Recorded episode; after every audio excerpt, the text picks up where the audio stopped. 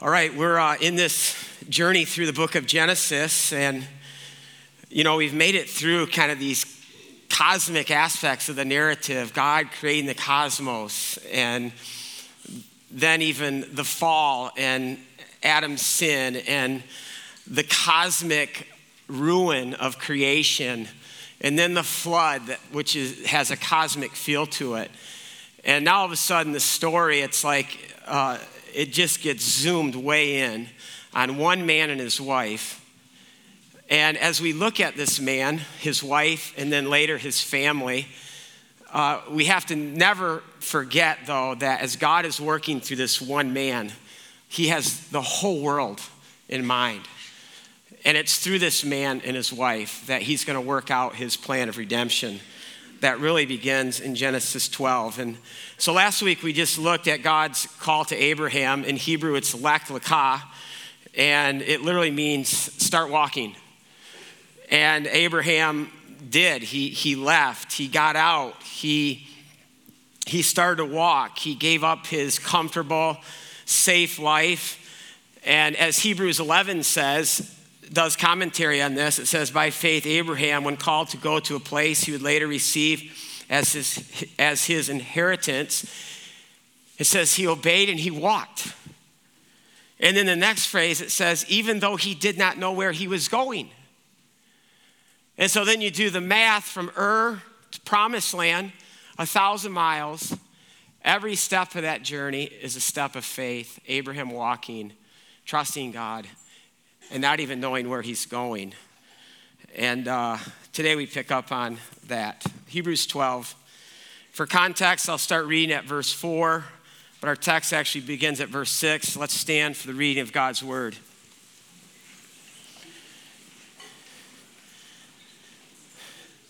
These wonderful words. So Abraham walked, as the Lord had told him, and Lot went with him.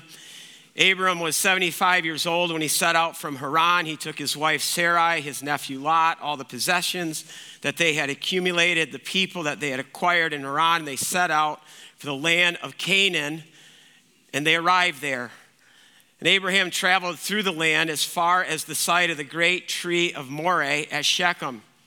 And at that time the Canaanites were in the land, and the Lord appeared to Abram and said, "You made it." Pretty much. That's what he says. To your offspring, this is the land that I was talking about that I will give to you. So Abram built an altar there to the Lord who had appeared to him. And from there, Abram went on toward the hills east of Bethel. He pitched his tent with Bethel on the west and Ai on the east. And there he built an altar to the Lord and called on the name of the Lord. And then Abraham set out and continued toward the Negev. Now there was famine in the land. And Abraham went down to Egypt to live there for a while because the famine was severe. And as he was about to enter Egypt, he said to his wife Sarai, and this is something that every husband ought to regularly say to their wives, "I know what a beautiful woman you are." That actually was a great spot for amen, but guys, you blew it. "When the Egyptians see you, they will say, 'This is his wife,' and then they will kill me, but they will let you live. So say you are my sister, so that I will be treated well for your sake, and my life will be spared because of you." When Abram came to Egypt, the Egyptians saw that Sarai was a very beautiful woman. And when Pharaoh's officials saw her, they praised her to Pharaoh, and she was taken into his palace. He treated Abram well for her sake. And Abram acquired sheep and cattle, male and female donkeys, male and female servants, and camels. And the Lord inflicted, it says serious diseases, but it literally reads plagues, a little foreshadowing of what's to come later in the story. The Lord inflicted plagues on Pharaoh and his household because of Abraham's wife Sarai. So Pharaoh summoned Abram. "What have you done to me?" he said. "Why didn't you tell me that she was your wife? Why did you say she's my sister, so that I took her to be my wife? Now then, here is your wife. Take her and go." And then Pharaoh gave orders about Abram to his men, and they sent him on his way with his wife and everything that he had. And then let's jump into 13, verse 3. From the Negev, Abram went to the place until he came to Bethel, to the place between Bethel and Ai, where his tent had been earlier, where he had first built an altar. And there Abram called on the name of the Lord. You can be seated. So what we have to picture here is this caravan kind of setting off. Abram, Lot, Sarah, their servants, all their animals, all of their possessions. And here they go. They don't know how far they have to travel. They don't know the land or what the land is going to look like. They don't know if the people there are going to be friendly. And I don't know if you ever had this experience of going to a foreign land where you're the one that kind of stands out. You're the one with the strange clothes. You're the one who talks funny. And that's what Abram is about to experience. So after months of probably traveling and trusting God the whole time, you have verse 5. Abram comes to a land called Canaan. This is where the Canaanites live. And he comes specifically to a place called Shechem, which is famous for this great tree. It's called the Oak of Moreh. Shows up other places in our text. Now, why this detail? In verse 6 of this great oak tree.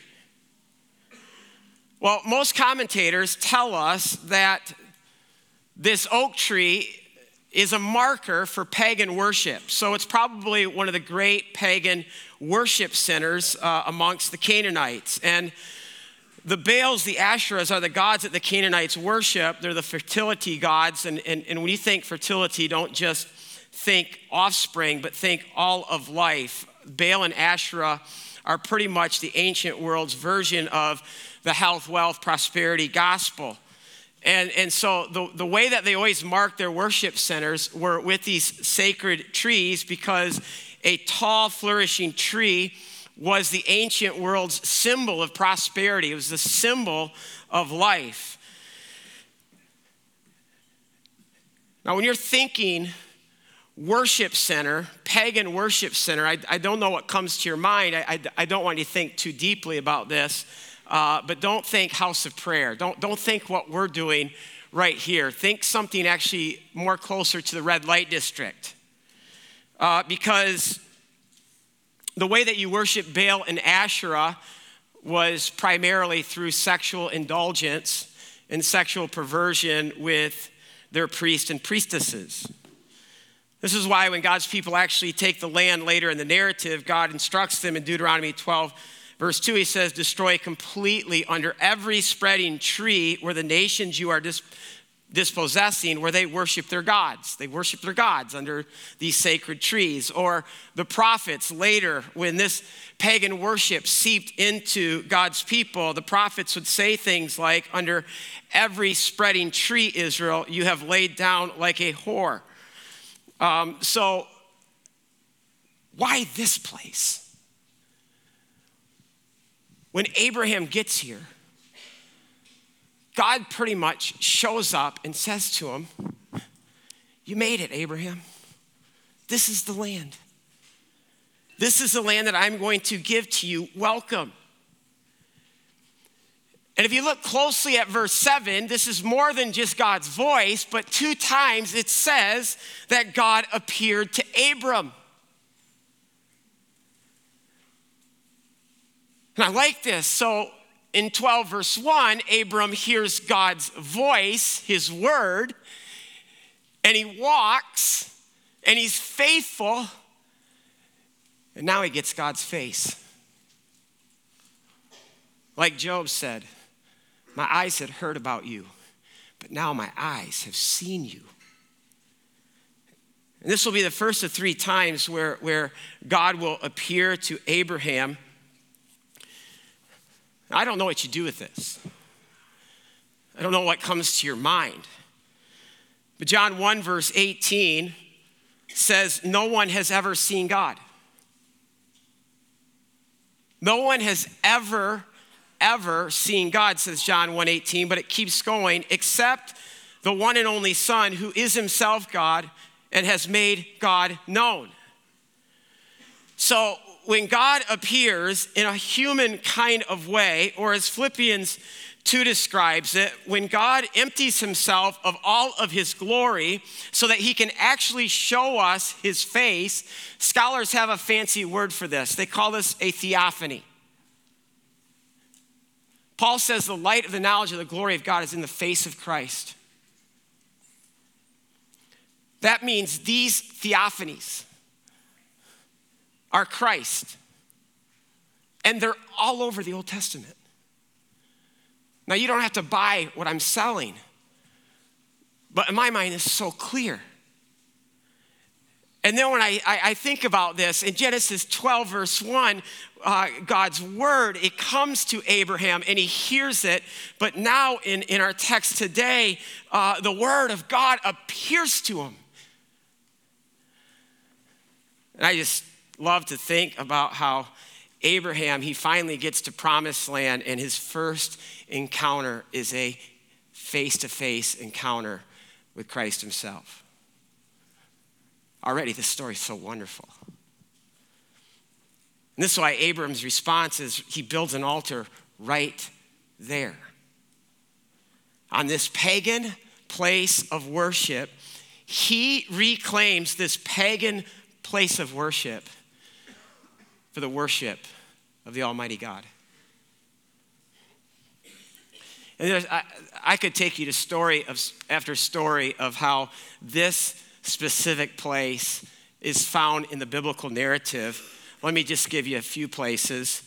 In Genesis 35, fast forward now to Abram's grandson Jacob, who gets estranged from his family for decades, but now is returning home in part to make things right with his family.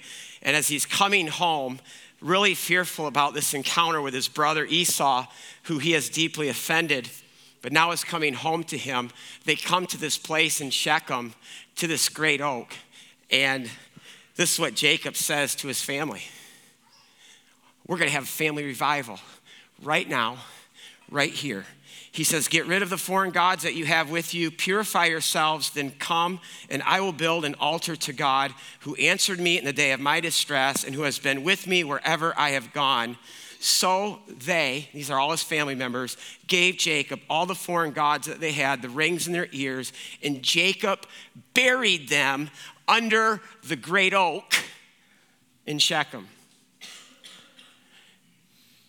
And so Shechem became this place of worship for generations to come, this place where God's people did business with God, where they repented, where they got their lives right with God, where they would even dig holes in the ground and bury things that were causing them to drift from God. In fact, even further into the story, Joshua, after God's people had finally inherited the land, and Joshua, right before he's about to die, this is all in Joshua 24, gathers all the people to this very site.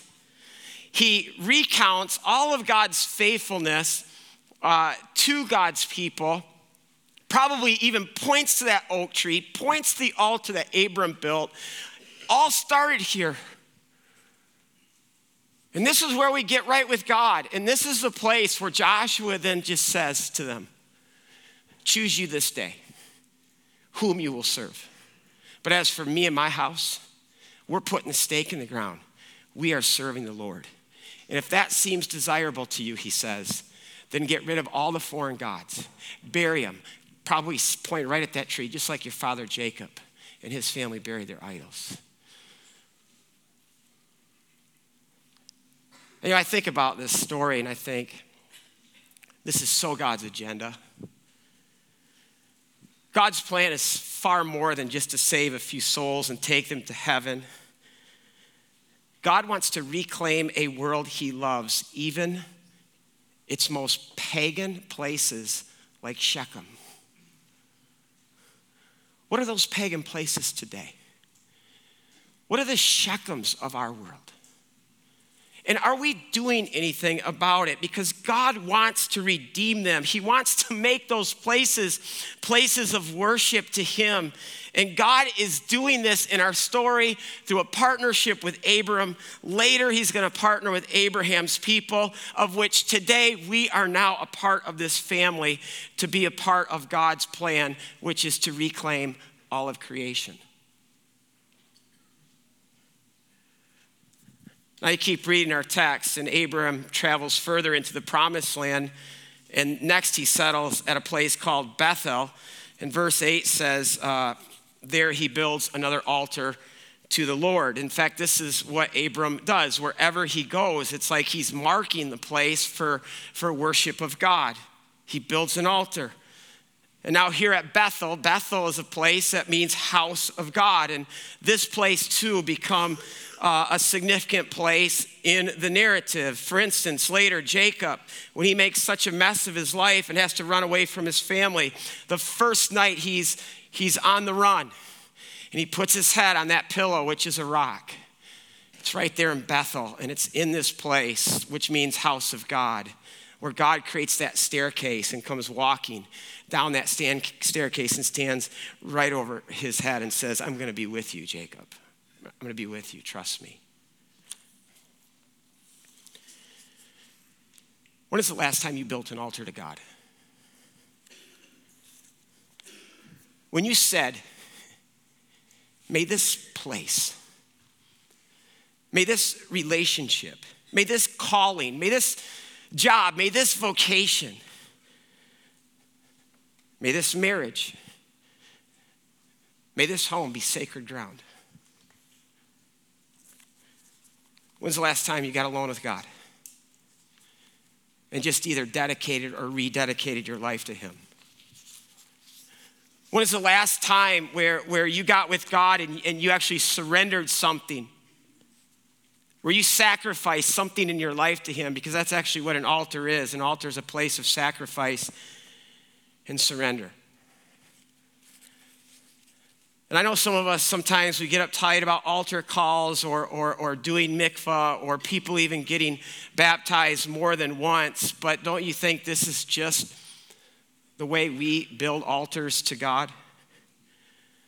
The way we just put our stakes in the ground in a way that we're saying to God, God, I want my life, I want my heart, I want everything about me to go deep into you.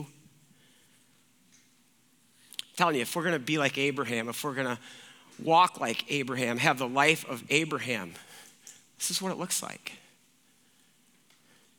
Wherever this guy goes, he's building altars to God. He's constantly staking his life into God. So this is Abraham. I mean, we're going to read story after story of this where we're going to be left like, wow, that's inspiring. This is a great man of God. In fact, he's one of the few people in the Bible to actually be called a friend of God. Man, that would be amazing to be called that. But one of the things the Bible never, ever does, it never flatters its heroes. In fact, if we're tempted to make anyone a hero, the Bible will just show us that hero is just a mere person. Abraham is just a man like us. Now, there's probably two things. If I'm putting myself in Abraham's shoes and he gets to the promised land, there are two things I think he's surprised by and maybe even disappointed in. The first, I think, is that there's Canaanites. Like, God, I thought you were giving me land, but not a land filled with Canaanites. We'll talk more about the Canaanites later. The second thing that I think shocked him, remember, this is a guy who walked a long way for God, trusting him, is that there'd be famine here. Famine? In promised land? Well, I think I'm stating the obvious for those of us who have read our Bibles, that in the Bible, famine oftentimes follows faith. I said that right. Famine oftentimes follows faith. And I know some of you are thinking, wait a second, I I thought prosperity followed faith. There's a false gospel out there that says, when you trust God, you're not going to get sick. When you trust God, your life is going to be perfect, prosperous. You're going to be protected of all accidents, hardship, and suffering. And I think you preach that gospel to the 12 disciples, where all but one of those guys were martyred because of their faith. You preach that gospel to someone like the Apostle Paul, who I think could preach one of the most amazing sermons by simply just pulling his shirt up and showing his back and all the scars. I mean, you preach that to countless of people in this room right now who've experienced intense famines in their life, who walk faithfully with God. Yeah, a lot of times famine follows faith. So then the question for those of us with faith is what do you do with famine? So in Abraham's situation here, he's not just his own man. He has 300 servants. He has a wife. What's he to do? Some of you are there right now. Do you just automatically go where the jobs are? Do you just go where there's food? Do you go where life is just easier and it's going to be more comfortable? Now, you could start to make the argument that Abraham never should have left the land. He should have trusted God. In fact, his son Isaac trusted God in famine. We're going to read about this. And he never left. He stayed right in the promised land. And the text tells us that Isaac reaped 100-fold. I don't know. I do know that God wants us to have incredible faith. He wants us to trust him. What Abraham decides to do is to go to Egypt. Now, Egypt in the ancient world is the United States. It's this superpower. It's this place of immense prosperity. It's a place of refuge. People from all over the world would migrate here because they had this thing called the Nile River, and the Nile River meant there was always going to be food in abundance. This is why Egypt, metaphorically, in the Bible is seen as this seductive place, a place that promises us so much. Egypt in the Bible is a symbol of worldliness. It's where people get enslaved. That's what Egypt, the term literally means. It means bondage, where you get enslaved to comfort and the things of this world and your desires and the things of Egypt that entice you in. And this is why throughout the biblical story, God is constantly warning his people, don't go back to Egypt.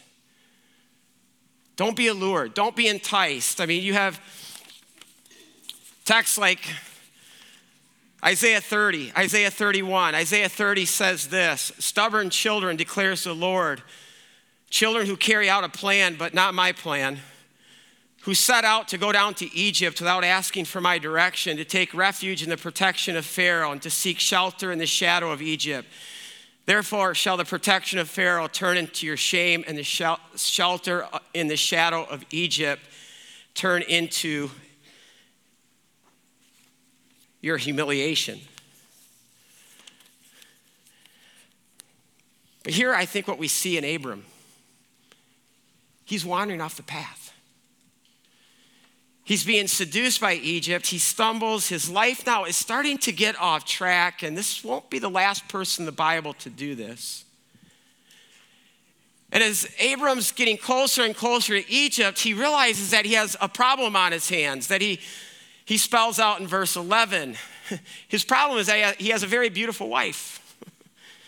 She's this 65-year-old beauty queen, and he knows it, and he knows the Egyptians are going to know it when he gets there. But this is what I just want us to see. Why is Abram all of a sudden full of fear? I mean, are Egyptians that much worse than Canaanites? I don't think so. No, here's what's happening. Abram's life is getting off track. He's no longer walking with God. He's no longer walking God's path.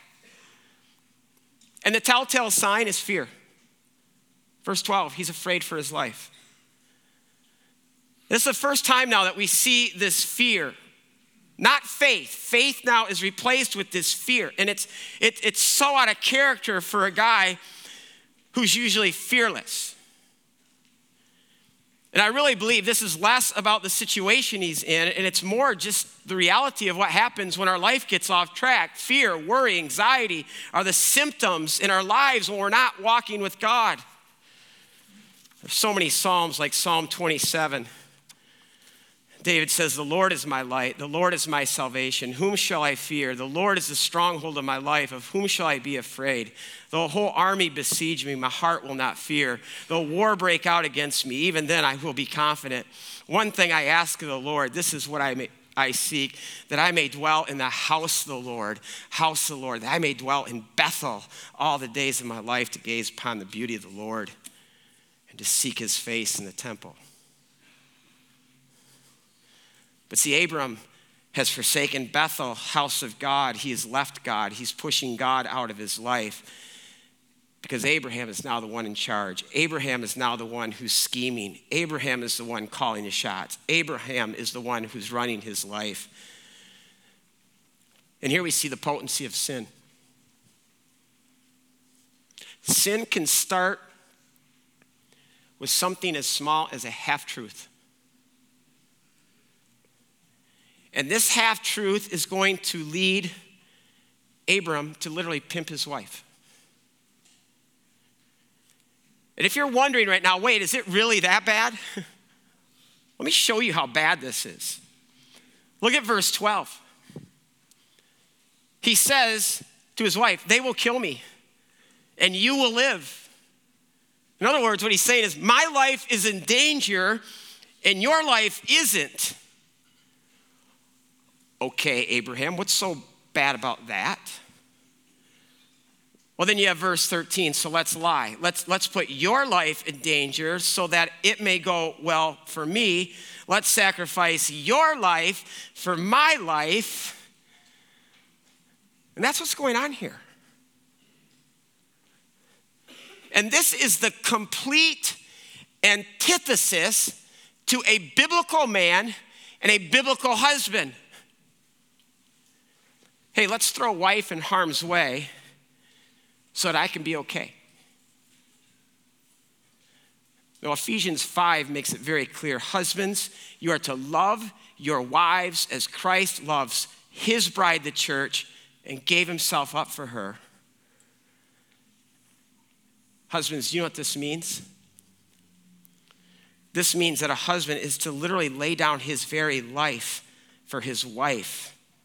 It means a husband is to protect his wife at all costs. We are to protect their honor. We are to protect their reputation. We are to protect their hearts. We are to protect their souls. We are to protect their walk with God. It's my life for your life. I'm to sacrifice everything for my wife, Libby. And so how does someone go from the person in verse 8 to the person in verse 13? How does one go from Bethel, house of God, to Egypt, house of bondage? Well, think about David, King David in our Bibles. For David, it started with just a small compromise here, then a little bigger compromise there, and now his life is a bit off path, and soon he's amassing all these wives for himself. Oh, then he sees one of his best friend's wife, and he's like, I want her too, and he has an affair with her. And then for fear that he might get caught, it's like, I got to take one of my best friends out now so that no one knows about it, and he takes him out. Whew. This can happen to anybody. If this can happen to David, if this can happen to Abram. Now look at verses 14 through 16. When Abraham came to Egypt, the Egyptians saw that Sarah was a very beautiful woman, and when Pharaoh's officials saw her, they praised her to Pharaoh, and she was taken into his harem, essentially. And Pharaoh treated Abram well for her sake, and Abram acquired sheep and cattle, male and female donkeys, male and female servants and camels. Abram's getting really rich off this thing. But I don't think Abram ever, when he started off with this scheme to let's tell this little lie, that he thought it would lead to him pimping his wife out to Pharaoh. I don't think he ever thought he'd have to pay this high of a price. And I'll tell you what, when our schemes and our plans do not align with God, they will always take us to a bad place. And we need to know, too, that a single decision can get us off of God's path. And then you start making a few more decisions in that same direction. And a person's life can be in Egypt in a moment. I mean, maybe it starts with just purchasing something that you think is no big deal, but soon you find that you always need the next and best, the bigger and the better of that thing, and you can't stop, and you're a slave then to buying and to consuming and always having to have the best. Or maybe you start off going to a place that you just know you shouldn't go to it, but you go there just thinking that this will just be a one-time event, but then you decide, just one more time, and then your whole life you find is consumed with actually trying to find a way to make it to that place, and you're addicted. Or maybe it's a relationship that starts going off in the wrong direction and it's compromised, and you know it shouldn't be going where it potentially might be going, but you don't stop it. Instead, you nurture it, and soon this whole thing has you to the point now you're a slave to it. Or maybe right now you're doing something that you know, it's just a little bit off, but then over time it gets further off, but you can't stop because of how it makes you feel, or it's medicating some pain in your life, and pretty soon you're like, I can't even say no to that thing anymore. You're a slave. I remember in Sunday school, the song that we were taught, oh, be careful, little hands, what you touch. Oh, be careful, little hands, what you touch. For your Father up above is looking down in love. Oh, be careful, little eyes, what you see. Oh, be careful, little feet, where you go. Oh, be careful, little ears, what you hear, because the Father is up above. He's looking down in love. Oh, be careful, little eyes, what you see. And see, before we know it, our lives, our hearts can be so far from Bethel, from house of God, where we're just completely entangled in the stuff of Egypt. And see, when that happens, our brains almost stop functioning, because what now is abnormal seems very normal, and what is normal seems very abnormal. And why does this go on? Because our hearts are being seduced and consumed with the stuff of Egypt, that even Bethel and the things of God look so goofy. Now, who thinks this worked out well for Abram? You think he got a good deal out of this? If you do, you're kidding yourself. I'll tell you this, I wouldn't trade my wife in a second for this pile of rubbish. Sheep, cattle, men servants, maid servants. I mean, think about how devastated Abraham would be every time he got on one of those camels. His heart would have been drowning in this agony of how much that camel cost him. Because nothing comes for free. In this scenario, it came at such a huge cost. The cost of his wife no longer being with him, the cost of his wife being with Pharaoh, all the things that your mind would imagine what that involved. It's all gone, sacrificed on the altar of getting your life off track and forgetting God. It could happen to any of us.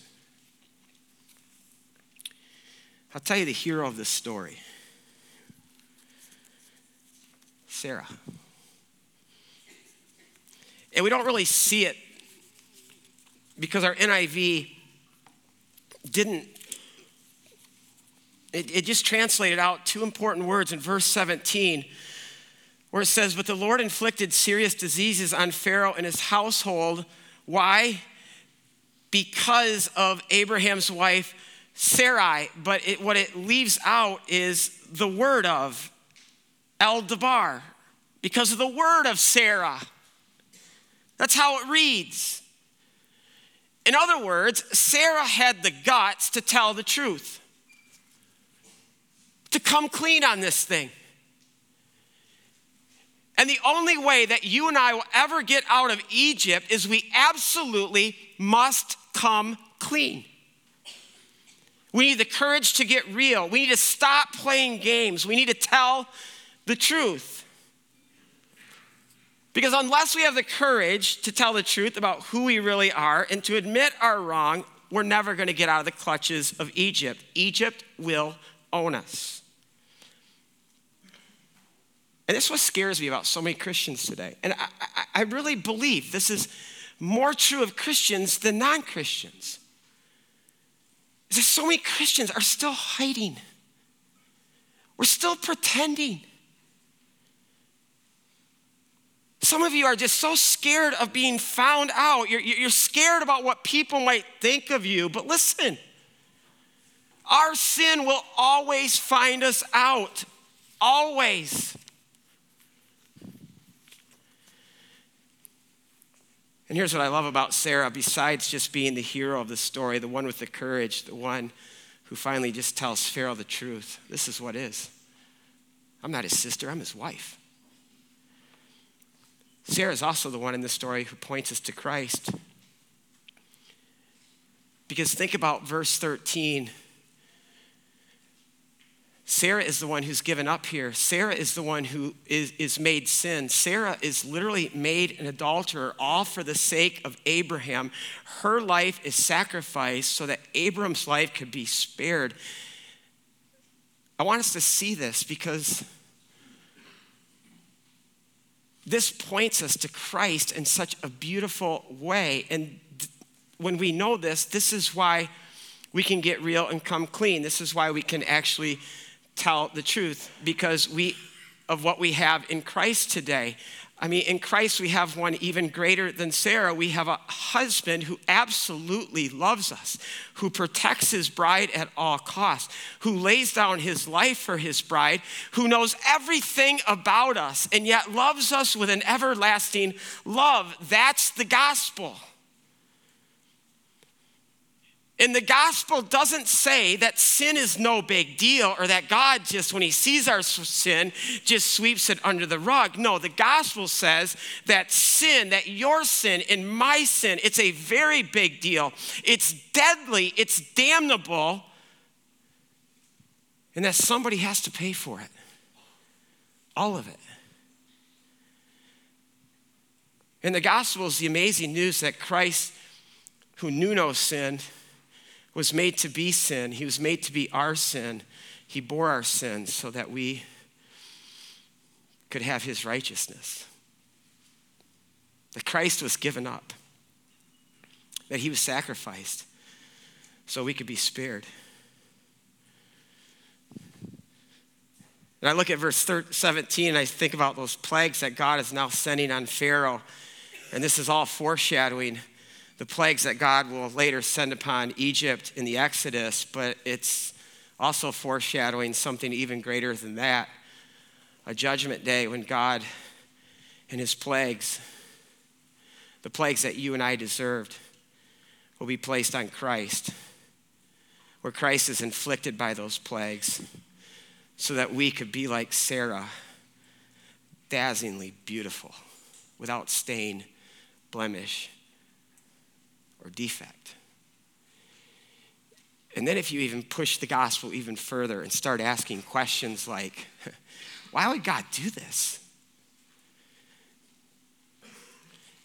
And Paul's prayer answers that we could know how high, how far, how deep, how wide is the love of God in Jesus Christ. And when we know this love, we're healed. We're free. We're set free of Egypt and all of its stuff.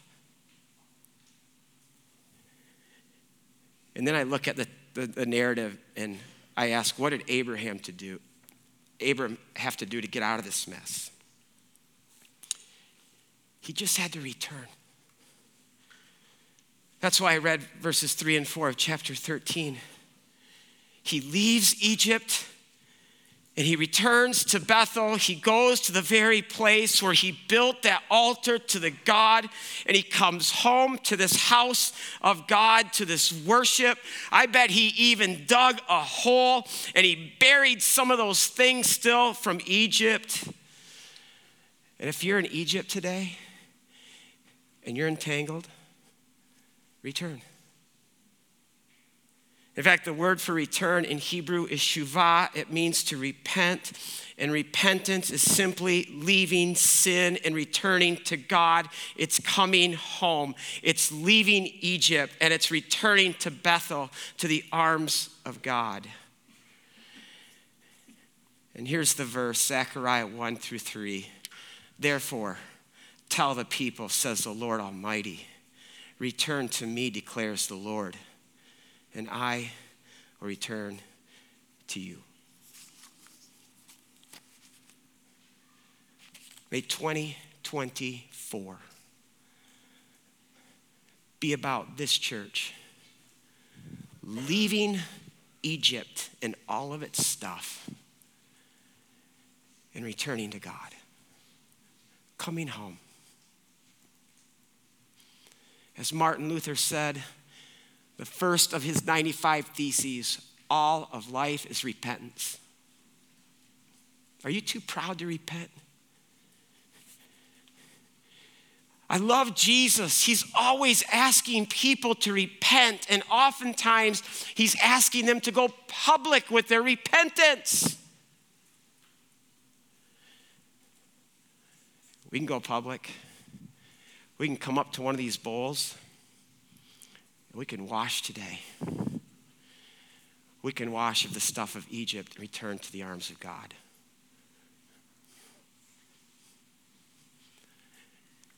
Return to me, says the Lord Almighty, and I will return to you. And God, I'll be the first to say, there's way too much Egypt in my life.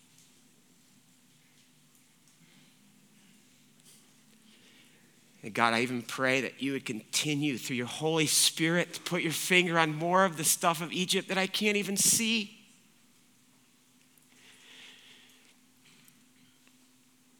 And God, cause our hearts to return to you with all of our heart, to seek you with everything we have for your glory. In Jesus' name, amen.